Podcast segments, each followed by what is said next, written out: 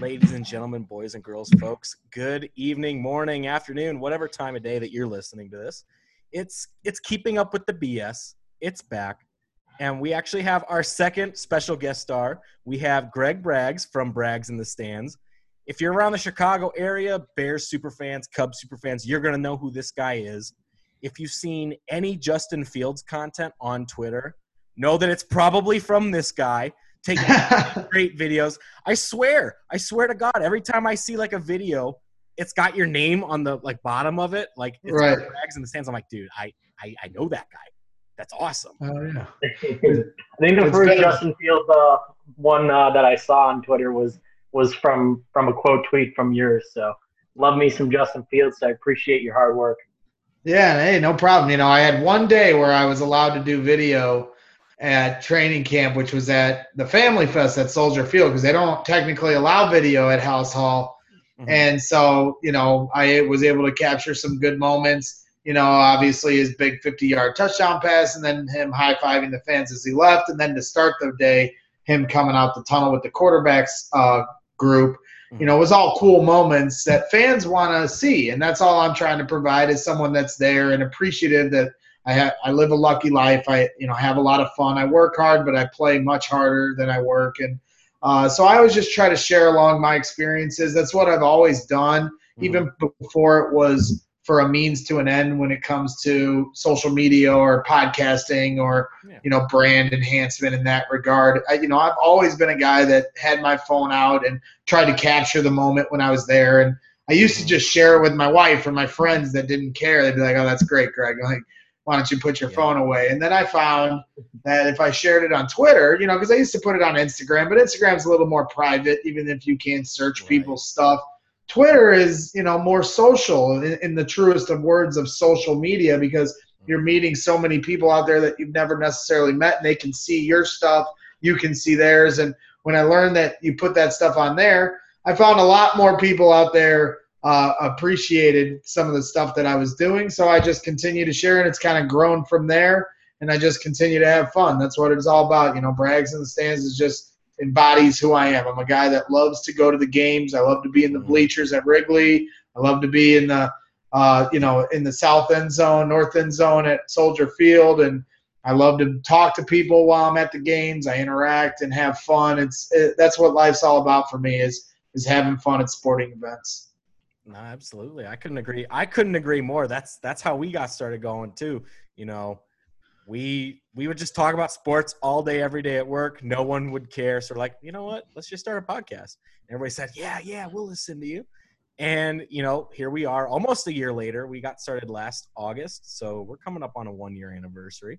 Same. That's when that's when I start ventured off on my own. So Yep. congrats to you guys. You know, it's a lot of hard work, you know, doing this kind of stuff. And, um, you know, I've always been very surprised at how many people actually enjoy this stuff. But there's a lot of fans out there that don't live locally, that can't see these things or experience them firsthand, like maybe you or I can do. So, you know, that's that's what it's all about is just trying to share those experiences. And there's there's fans all over the world that want to hear and see this stuff. So it's humbling and a lot of fun, and that's what keeps me going for sure. Hey, I just want to thank you on behalf of not just Cubs fans, because I know you post Cubs stuff too, but Bears fans especially. I live in Orlando, Florida. It costs a lot to get up to Chicago into Soldier Field. So I want to say thank you on behalf of all of us for doing what you do, sharing all that content.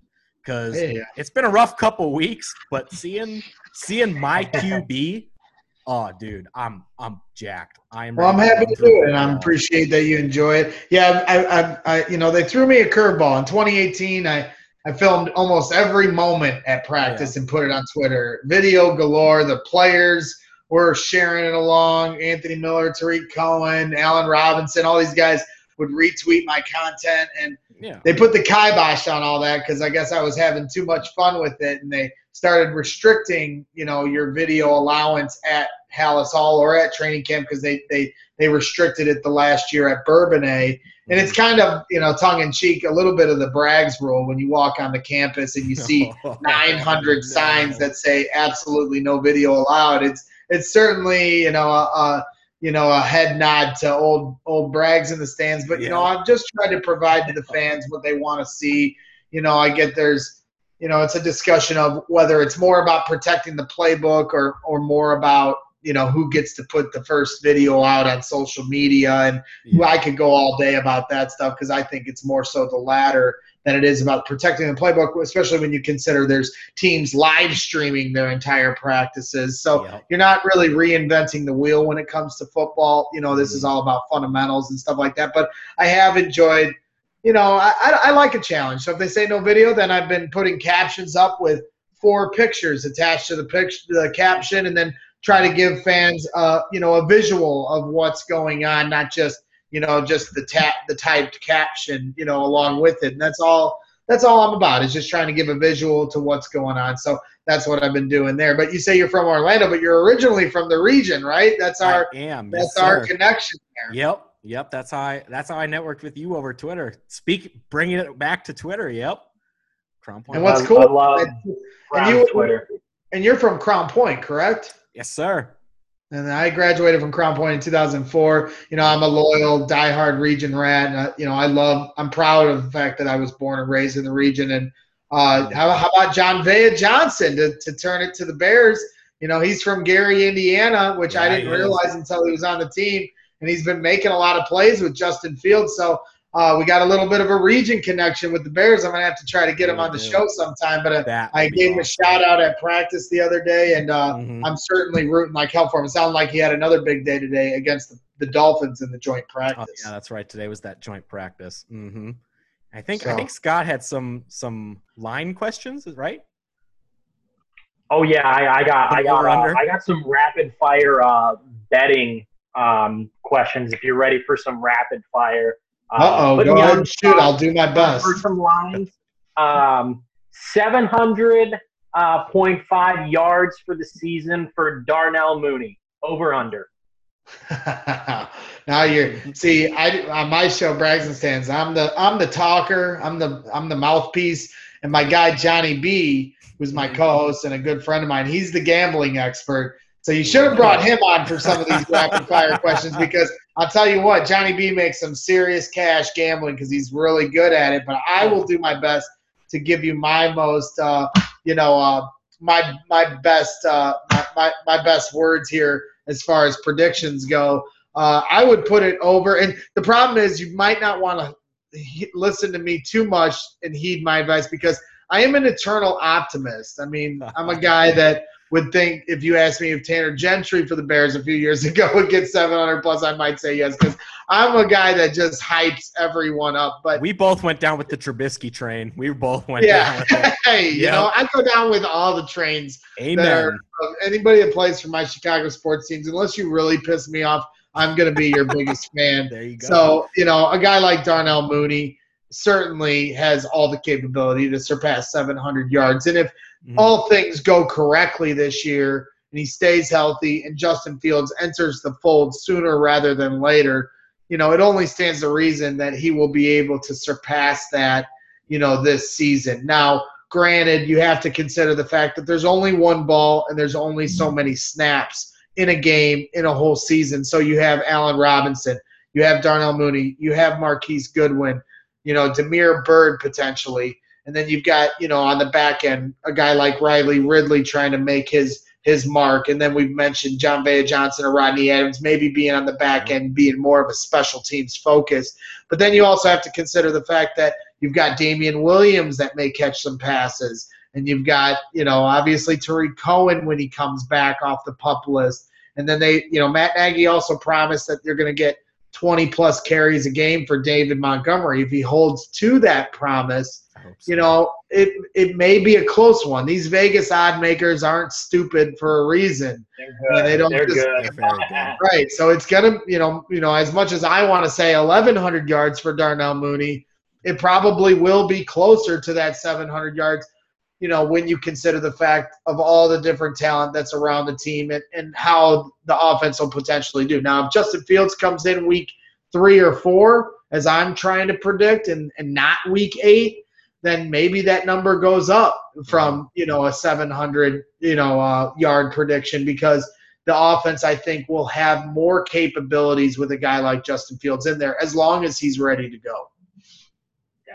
Yeah. which would lead me into my next one. I'll, I'll kind of split the difference with you right there. Uh, Fields to start week six, before or after? What do you? I'm going before. I would go. I'm going to stand to this. I'm putting it at week four. My prediction is week four against the Detroit Lions. Justin Fields is your starting quarterback. If you're going to pick a spot to put him in, and if you, by all accounts, if you watch this guy, he's got it. He is a talented quarterback. He has maturity. You see him talking to receivers after something doesn't go right. He runs up to them and he tells them exactly what they need.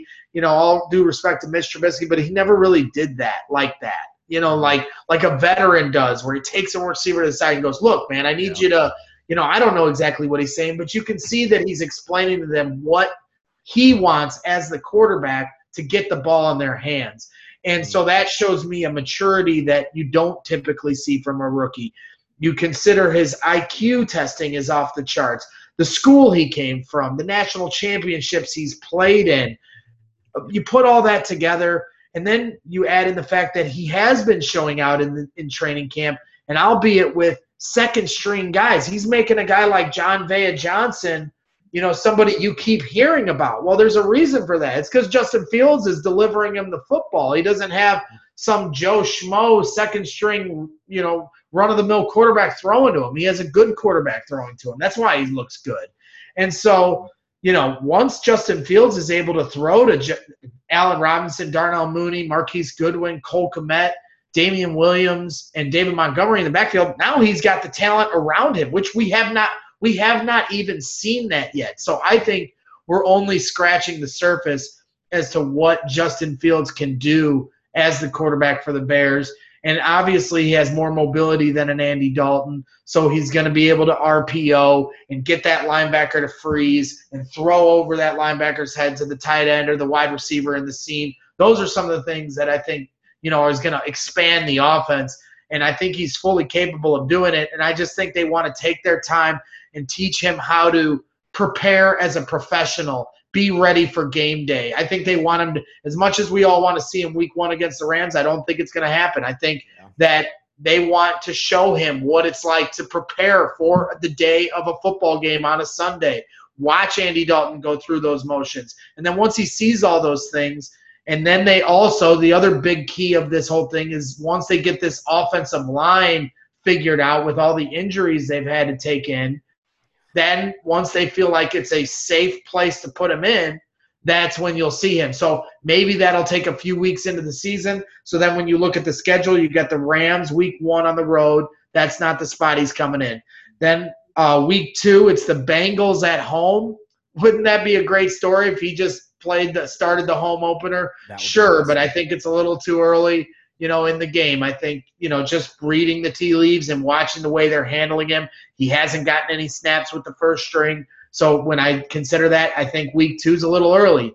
Week three, they're on the road against the Cleveland Browns. Cleveland is a much, you know, they're not the Cleveland Browns of old, you know. No. So, you know, while the Cleveland Browns will always be the Cleveland Browns, maybe that's not the spot you want to bring him in at. So now you're getting into the season. Well, the next week is week four at home against the Detroit Lions and Jared Goff, who the Bears have had success against. That's the spot I'm bringing him in at. I'm showing him how to become, be a professional, play, you know, get ready on game day Sundays for three weeks into the season. Watch Andy Dalton, get that offensive line right, get that run game going, and bring in your Ferrari of a quarterback to come in week four and, and drive juice into this team and, you know, because then after that, it's week five in Las Vegas. You're not going to bring him in for the Raiders on the road. That, that, that would be a crazy spot to bring him in. Another hostile environment. There, I think they want to try to bring him in in the best situation possible. So if I had to look, I don't even want to look at the second half of the season because if that's when he comes in, I don't know. That would just disappoint me greatly. I mean, unless Andy Dalton's throwing four touchdowns a game, and even then, I feel like that's a little bit of a waste of time. As as great as that might be, you know, unless Justin Fields is so raw that he's not ready, I want Justin Fields to be out there learning to become a great quarterback. Andy Dalton isn't the future of this franchise, regardless of how good or bad he mm-hmm. plays. So it's about when is Justin ready. So I see a guy that should be ready sooner rather than later. So I'm not even looking past week six. I'm looking at week four against the Lions. I would say Pace and Nagy are probably hoping you're right as well in terms of their own job security. Sure, absolutely. I mean, they're also want to be careful, you know, because right. you know that you know, I mean, Pace wasn't or Nagy wasn't around for when they rushed Mitch in when the Mike oh. Glennon meltdown occurred. Oh, but you know, just the de- the development alone is what's going to save their job. They have to get this right, no matter how they do it. Yep. So whatever our opinions are of when and what, and where, none of that matters. What matters is the end game. And is just does Justin Fields end up a great franchise quarterback for the Bears? However that shakes out. I mean, and I hate saying it, but if that means Andy Dalton has a career year and plays 17 games this year, I mean, I will be pissed. Even if the Bears win 12 games, I might be slightly irritated by that because I just want to see Justin Fields. But at the end of the day, as long as in three years, Justin Fields is the best quarterback we've ever seen, none of that will matter. So, you know, Bears fans have no patience, and I am definitely with everyone in that. So, you know, I want him as soon as possible. But all that matters at the end of the day is when it's all said and done, he's a great quarterback and not a guy that is just another, oh man, we missed again. I don't feel like that's going to happen, but all that matters is that not happening. Uh, I totally believe you too, just based on that fact that you didn't you didn't miss on him. Yeah, yeah. Just based on the fact that you, you got a guy, you got a dude. Oh yeah. The fact that you've seen Trubisky in person and Fields in person, I it sounds like there's a big difference in what not just fans are expecting, but what you're seeing on the field, just based on what you've told us, right? Yeah, I mean, I would say so. It's it's not hard to come to those conclusions just from his college resume alone. I mean, this is a guy that played in national championships. Is there a difference between Deshaun Watson and Mitchell Trubisky? Absolutely. He beat Alabama twice. You know, I, everybody knows me as the guy that was in Mitch's corner, but I I was just as upset as any other Bears fan the night we drafted him. I wanted the Bears to draft the Deshaun Watson, the guy that had beaten Alabama twice on national TV. I'm not uh, keyed into every college team, so I didn't know who Mitchell Trubisky was. He won me over with his work ethic and his. Uh, he did have he had talent. He just never mm-hmm. put it all together. As I said, right. you know, on a, a previous podcast, a lot of stuff is about timing and and and living in the moment and luck and and and and obviously talent rules the day and he just didn't have enough of those variables come together for him and that's why he's no longer here but you know this time of year at camp i mean mitch trubisky would show talent out on the mm-hmm. practice field he'd throw bombs to sure. tanner gentry and yeah. then when he finally got on the first team with in 2018 it was tarik cohen taylor gabriel allen robinson it was an aerial assault. It was exciting, and it, for a guy like me, I'm drinking the Kool Aid, and I, I think he's going to be a great franchise quarterback for this team for years to come. It didn't work out that way, and that's how fast things can turn in the NFL. Uh, so Justin, it's no different. This is another young, fresh quarterback that throws well, carries himself well, looks the part. Uh, you know, but yeah, it does feel like it's it's our turn. It does feel like this is right. You know, I mean, just being just like me, any other Bears fan was not happy with the pick. Well, find a Bears fan that's not happy with the Justin Fields pick. That that's kind of a tell. Bear, fans don't know everything, but when you can gauge it that way, where everyone is actually in agreement, that tells you mm-hmm. something. You know, nobody's my reactions to both picks and how right nobody's split on this one. You know how many times have we been split on the quarterback in chicago whether it be mm-hmm. grossman or orton or cutler or mccown or mitch you know or nick foles? We're always split. No one's split on on justin fields. Now eh, you know if you want to be cynical about this he hasn't played a game yet. So when right. the games start and reality hits and all the all the rose petals and and and and, and dreams of grandeur go away and then you realize oh yeah they got to execute. Mm-hmm. they got to they got to they got to come through in those clutch moments. Then we're going to find out. That's what i call money on the table time. Now we got a much better chance of this guy executing in money on the table time because we've seen him do it in the national championship level. This is a high pedigree player that came out of high school top ranked He's throwing mm-hmm. t- six touchdown passes going up against Trevor Lawrence, who is number one pick. So yeah, I mean, Outplaying him too. yeah, Outplayed exactly. Trevor Lawrence twice. Just Exactly. point that out. So, you know, those are the reasons why you feel better about it. But do we have any real evidence on the professional level? Not yet.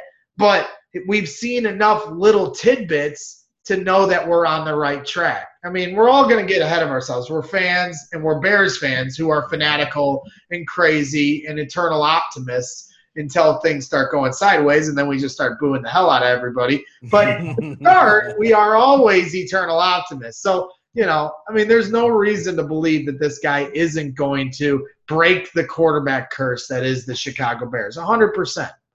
That's good to hear. As a Browns fan, I went down on the ship with the thinking DeShone Kizer was our savior. So I can relate to uh, buying all into uh, a And quarterback. I'm with you. I'm a Notre Dame football fan. And Same the here. year we drafted Mitch, I wanted the Bears to draft Jamal Adams because we'd never had a safety since Mike Brown that had that kind of talent.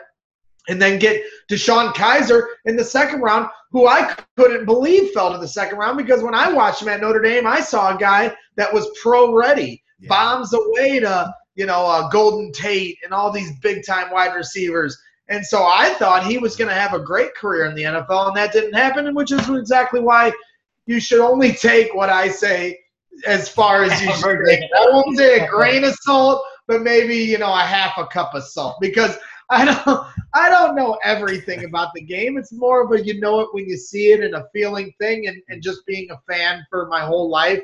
Mhm. You know, sometimes I get them right and sometimes I get them wrong. Got it wrong with DeShone Kizer, got it wrong with Mitch, but I got it right with Devin Hester. I told anybody that would listen the Yeah. day we drafted him, I said to my friend, and I can bring him on to prove it, and I quote, the day we drafted him, I said he would revolutionize the game of the NFL. And I was that's as, as money a prediction as I've ever had. And uh, and he's my, been my favorite player of all time, and he always will be. No one will ever surpass that. So I got that one right. So I'll I'll hang that one on my head. But you know, it's hard it's hard as a fan to predict how players are going to do because we're biased. I mean, that's just how it goes. And once they get on our squad, we want to dream of the best case scenario, and it Mhm. doesn't work that way in sports. Just ride the ship all the ways, no matter. Thousand no percent, matter go down on ship. Go down with the ship. Yep, we're riding it the whole way. So, hopping on Lakeshore Drive and taking it up a little bit north of downtown Chicago, we get to a place where it's not as fun as it has been in recent times. Um, that being said, that's the Chicago Cubs. Um, it's it's still sad. It's still on my heart a little bit. I've gotten over it. I've I've grown. I've looked at the young guys that we've got coming back, but I know Scott was asking me like he was seeing pictures because you know Cesar Hernandez going over to the White Sox. I think he wanted to ask you about something. yeah, there's a there's like this tradition, and I I've seen it on on Twitter. Um, I've seen it in the stands.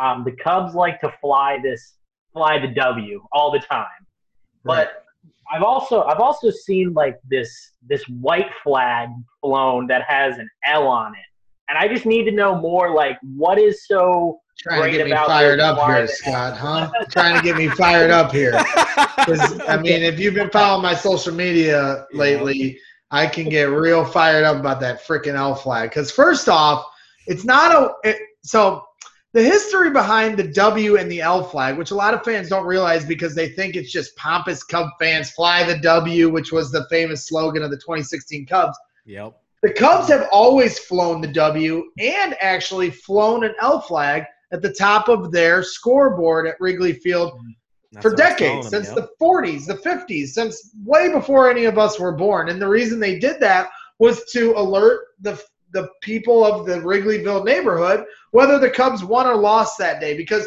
you didn't have Twitter in 1943. So how did the people that were walking around outside of Wrigley know if the Cubs are won Cubs won or lost that day? You'd look up at the scoreboard and see which flag was flying. Now, Scott, you see a lot of Sox fans and Reds fans and Brewers fans, but it started with the stupid Sox fans waving this L flag, and a lot of time you see it with the white and then an L blue. But that's actually the incorrect color. The flag the Cubs fly is actually Mhm. all blue with a white L. So Yep. Yeah, you know, Sox fans can't even do that right when they're trolling the colorblind. trolling the Cubs fans. They want to bring an L flag and not even get the correct color. Not to mention they're paying money for merchandise that has nothing to do with their team and only strictly to do with trolling the Cubs. But you know, to me, it is a silly thing. You know, it's it's all fun and games. I mean, I, I get fired up about it, but it's always been uh, a crux for me because I can't stand it.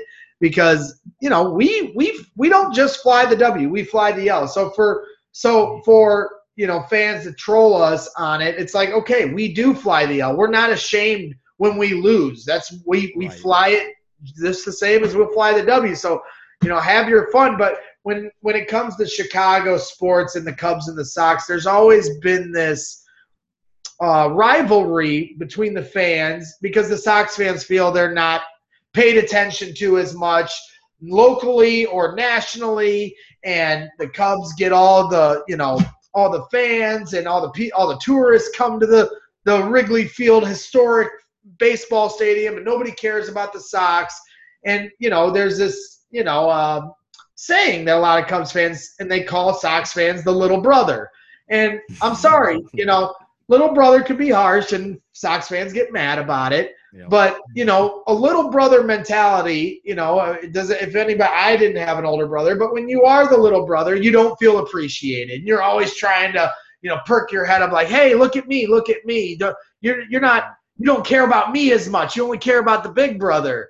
And to me, if you're a Sox fan flying an L flag, Scott, that is embodying what a little brother would do. I mean, oh, you're if your first instinct as a fan when you're going to watch your team play and they win, if your first instinct is to cheer that the other team lost, your priorities are out of whack. When the I Cubs agree. if the Cubs and Sox played tomorrow and the Cubs won, I'm not flying an L flag that's black and white to make fun of them. I'm singing "Go Cubs Go" because I'm mm-hmm. excited that the Cubs won. Yep. And then after that, I will mess with a Sox fan that I beat you. But my first, Yep. if your first instinct is to hold up the L flag, then you don't care as much. You're more concerned about the outcome of what the Cubs did than what the Sox did. And it, now the Sox have entered this fray of becoming a big time team that potentially could win a World Series. And if I was a Sox fan, I'd be putting the L flag in the drawer. I'm a, I'd be above it. I'd be like, no, I'm above this now. The Sox or the Cubs, the lowly Cubs are down here. They're small potatoes. We're the big time dogs in this city. And I, mm-hmm. I'm not even worried about what the Cubs are up to. I pity them. They're nobody. And instead, we still got this silly rivalry. And as we said off air earlier, all you need to know is the Cubs fans, their rival are the Cardinals. For Sox and their fans, their rival is the Cubs. Yep. We're not the same. We do not care as much. You are not our rival, Sox fans. The, the, the our rival is within our division. Your rival is us because you can't get over the fact that people like the Cubs more. Let's just lay it out. Let's lay our cards on the table and call it for what it is. They get mad when ESPN references all the championships and they leave the Sox one out. They get mad because the Cubs are always on national TV and they aren't. They get Yep. mad. It's just constant. It's like, okay, guys, we get it, but also nobody cares. So, you know, I, I have fun with it. I took pictures with Sox fans that had their L flag at the game, and we were all joking around. But I will always hold to that if you're going to wave the L flag, you're you're kind of embodying the little brother syndrome that we, you know, kind of accuse Sox fans of having, and mm-hmm. that spilled into the Brewers and Reds fans also flying the L flag. And if I'm a Sox fan, I'm not trying to keep company with small market minded teams like the Brewers and the Reds fans. I want to be a if you want to be a big market team and a big market fan base, act like it, you know, and Yep. and, and worry about your own business. As Kenny Williams once said, "We'll stay out of White Sox business. We'll stay out of Cubs business." How does that sound, Sox fans? That Yeah, would be and we can always remind uh, White Sox fans that no matter what they do, they traded Fernando Tatis Jr. for James Shields and like a 5.6 ERA. So well, we've given them a few players here lately. They, they like to say the thanks Cubs I for the that. Eloy trade, which they certainly seem like they won, obviously, because Eloy has immense talent, knocking the ball out of the yard all day, and now they've got Craig Kimbrel. But Yeah. you know, you know, for some of the younger fans, they may not realize, but you know, they once traded uh, George uh, Sammy Sosa over to the north side for George Bell. So you know, uh, Sammy Sosa is the reason I'm a diehard Cub fan. You know, uh, steroid indictments aside, Yep. uh, you know, he's a guy that you know is was one of my childhood heroes and um, you know a home run king here in the city of Chicago. So you know they gave us Sammy, we gave him Eloy. We'll see if we'll see if Eloy can hit 600, but he he's gonna have to do it off the juice. Sorry, those are the breaks. Yeah. but I mean, hey, I, I think it, it worked out in the end to get that ring in 2016. So Yeah, Until, uh, exactly. until you know, people make fun of this Cubs collapse, but the Cubs ultimately won the World Series. They slayed the biggest sports dragon that was left, and that was the 108 year drought for the Chicago Cubs winning a World Series, and they got that done. And I don't take that lightly, or and I don't take that for granted. And I, you know, yeah, you can get greedy and wish they won two or three like they maybe could have or should have. I think should have is a little strong of a word, but definitely could have. And is that disappointing? Sure, but not as great as the fact that they actually won the World Series. And, you know, for fans, beggars can't be choosers. We waited a long mm-hmm. time for that. In 2003, I was in the stands when the Cubs lost game seven of the NLCS to the Florida Marlins, the game after the Bartman game. And I watched a 90 some old year old lady crying her eyes out. And I can almost guarantee that lady did not see the Cubs win the World Series in 2016. So to put that into perspective, we got to experience that. And there's a lot of fans out there, 108 years. That's generations of Cubs fans that never got to see their team. Could you imagine going your whole life being a diehard fan and never seeing them win the championship? Could you imagine as a Bears fan or a Browns fan going your entire night? Maybe we, we stay up late at night worrying about this very thing, but Yeah. imagine getting all the way to the age of 84 and your team still hasn't won one and you've invested so much time into dreaming of that moment and it never ha- never happening Mhm. you go to your Mhm. deathbed without it happening i mean that's something i wish upon no fan i don't care if it's the sox or eh, the car the biggest rival you can give the packers i don't care i wish that upon no fan because as I said, I'll never forget that lady crying in the stands in 2003. I don't want to be that person. So I need the Bears to win one. I saw the Bulls win six. I got to see Michael Jeffrey Jordan, the greatest athlete, competitor, player in any sport of any level, period. End of discussion. I'm honored to say I got to watch him play live and on, on TV every day in the 90s of my childhood. Got to see the Cubs win one. So now I'm waiting on my Chicago Bears. So, you know, that's what it's all about as sports fans, dreaming for that end game and and and being able to uh to reap the benefits of a championship season and, and, and wearing that proudly when when they finally do. Right, so and talking- banners fly forever. They It's- do. it's That's right. We we talk about 2016 all the time. Me and Ben going back and forth with World Series, and then you know my Cavs won the title in the summer. Um, is just like two special things, and you know the Indians couldn't close it out, but um, you know 2016. If we're going to lose a World Series, I'd rather have lo- lose it to the Cubs because you know as a fan base, you guys have done enough time uh, suffering. So you know since we lost it, it it didn't sting as much as it could have uh, if it was someone else. But thank God the Cubs got it instead of someone uh, a fan base that wouldn't have deserved it or appreciated it. as much as Exactly. I mean, certainly it's not easy when you those are two teams in a long drought. So Yeah. Cleveland still got to wait on theirs. You know, not easy. You know, but that's what sports are all about. And the Cubs barely won it. I mean, when you consider I the fact that the. Atlanta Braves went to the playoffs like 15 straight years, dominated their division. They only won one. Yeah. You know, it's not easy, you know, and so for the White Sox, you know, maybe they win theirs because sometimes when it's your year, it's your year, and it certainly feels like that could be the case for them. But if they don't, then they got to start the whole journey back over again. And it's Right. not easy to climb that mountain. It takes a lot of effort, a lot of mental fortitude. And uh, so we'll see how it all breaks down. Certainly feels like it's their year, but doesn't guarantee you anything. And the Cubs, it was their year in 2016, and they barely won it by the skin of their teeth. You know, and uh, when um, when um, Raf, uh, Right. I still Rajai. Rajai Davis hit that home run. It Wow. brought me to my knees. I mean, it was the scariest moment I've ever had as a Chicago sports fan. Uh, that pit in my stomach, I'll never forget what that feeling was like. Yep. Um, and and for the Cubs, it was fitting because all the trials and tribulations they had been through, the curses, the That's when Bartman, the curse Billy the most Goats.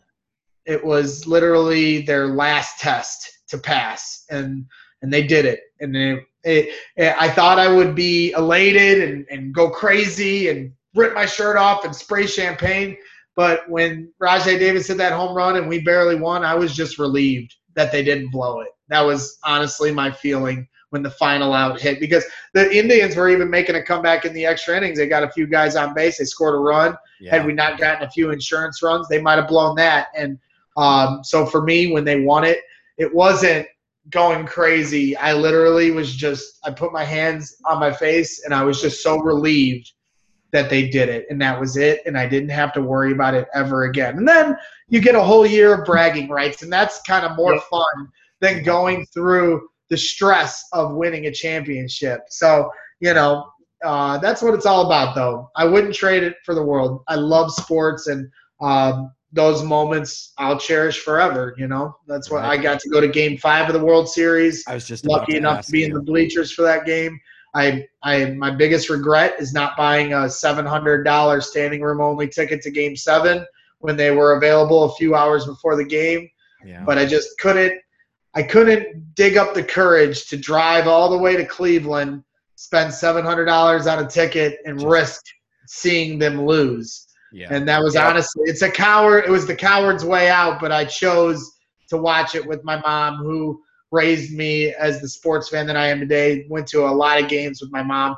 So my consolation prize of not going to the game, which is what I'm all about is being at the game, was to be with my family and my friends and, and watch them win the World Series. So I'll take that consolation prize all day long. But I was at game five, so I got to see them win their only game at Wrigley Field in a World Series in 100 years. So uh, 108 years, whatever you want to say. So I'm proud. I'm proud of that. I, I still have that ticket uh, somewhere Yeah. over here, and uh, I'm very proud to have that in my possession. I was about Uh, to I had a ask you few about many that. drinks that day. That- no, that's fair. So, talking about Game Five, um, I didn't get the chance to go to a World Series game. I saw them close it out against the Dodgers at home. Obviously, Game Six, of the NLCS. In your in the many times that you've been to Wrigley Field, what where would you rank how loud Wrigley was when Kris Bryant hit that home run?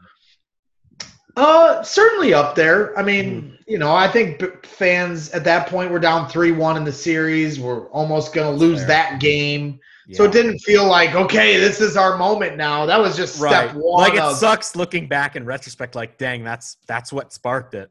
That was step one of 15 steps they needed to take to Right. come back from 3-1 so you know it was almost like as a fan that's like focused on winning the world series if they're going to pull this off kind of thing Mm-hmm. it was like all right there's step one let's go let's go guys we got our we Yep.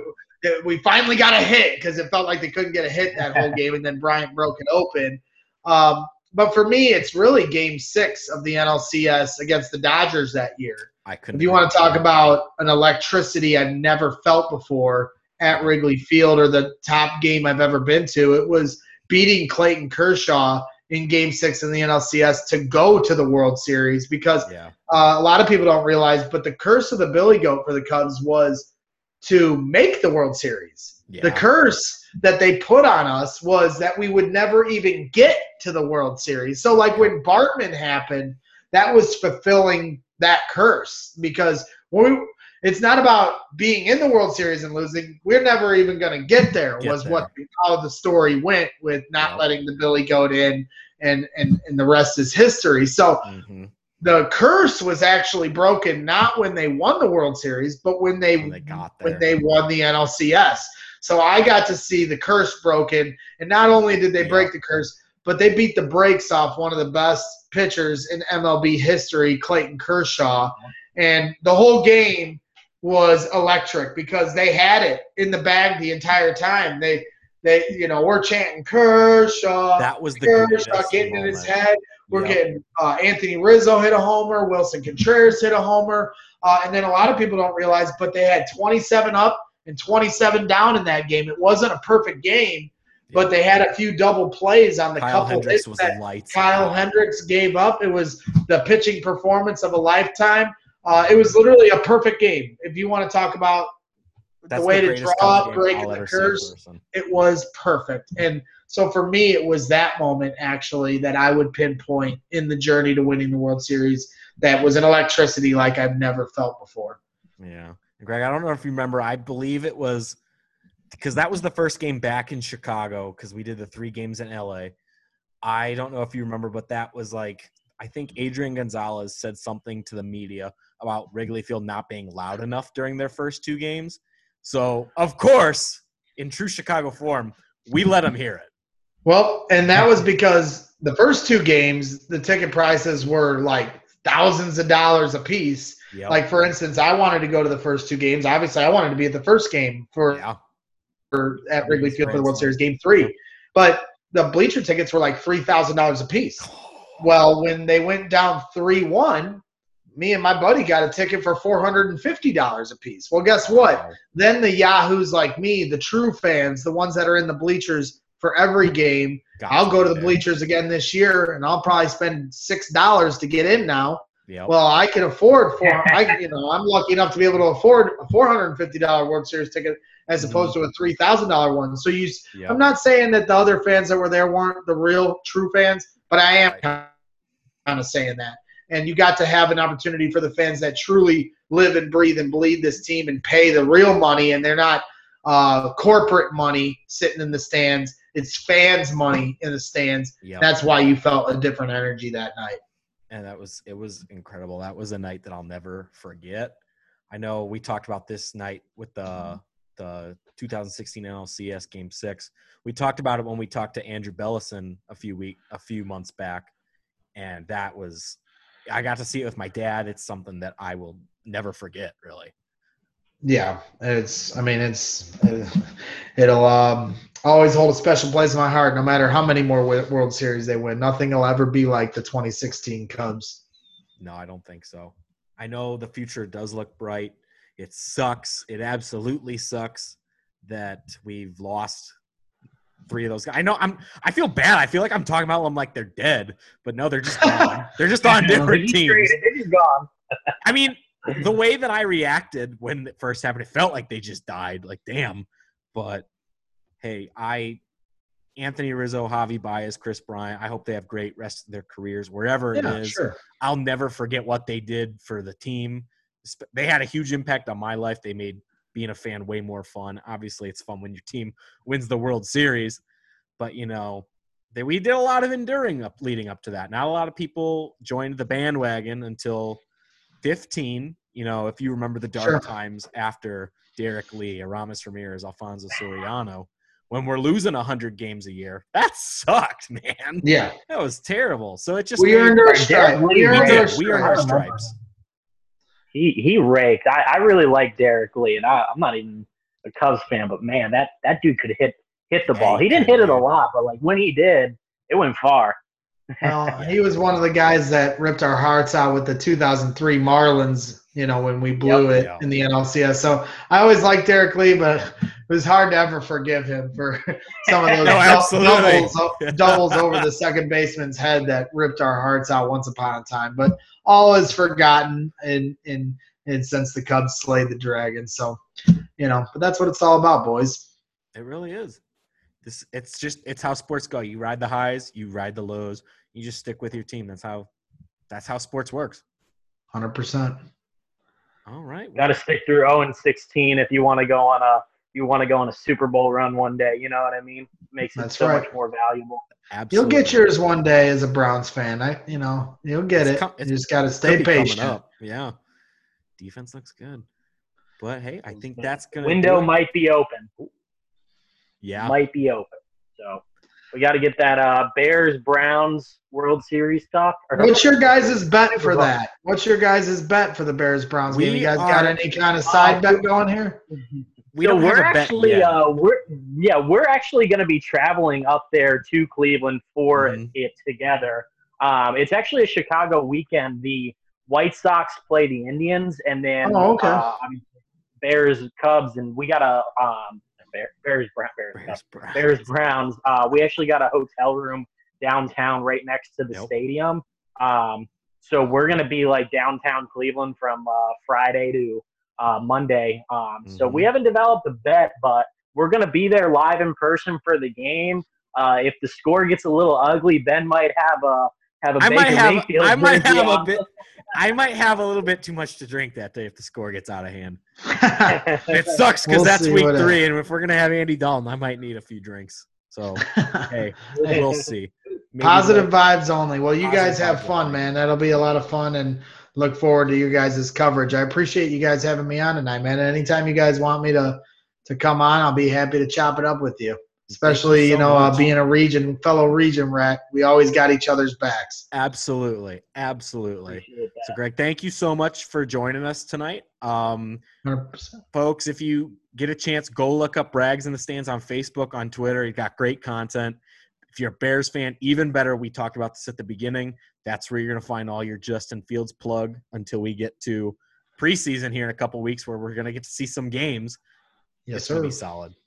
So, like us, share us, subscribe, give us those five stars, and we'll see you guys next time. Bear down. Bear down, baby.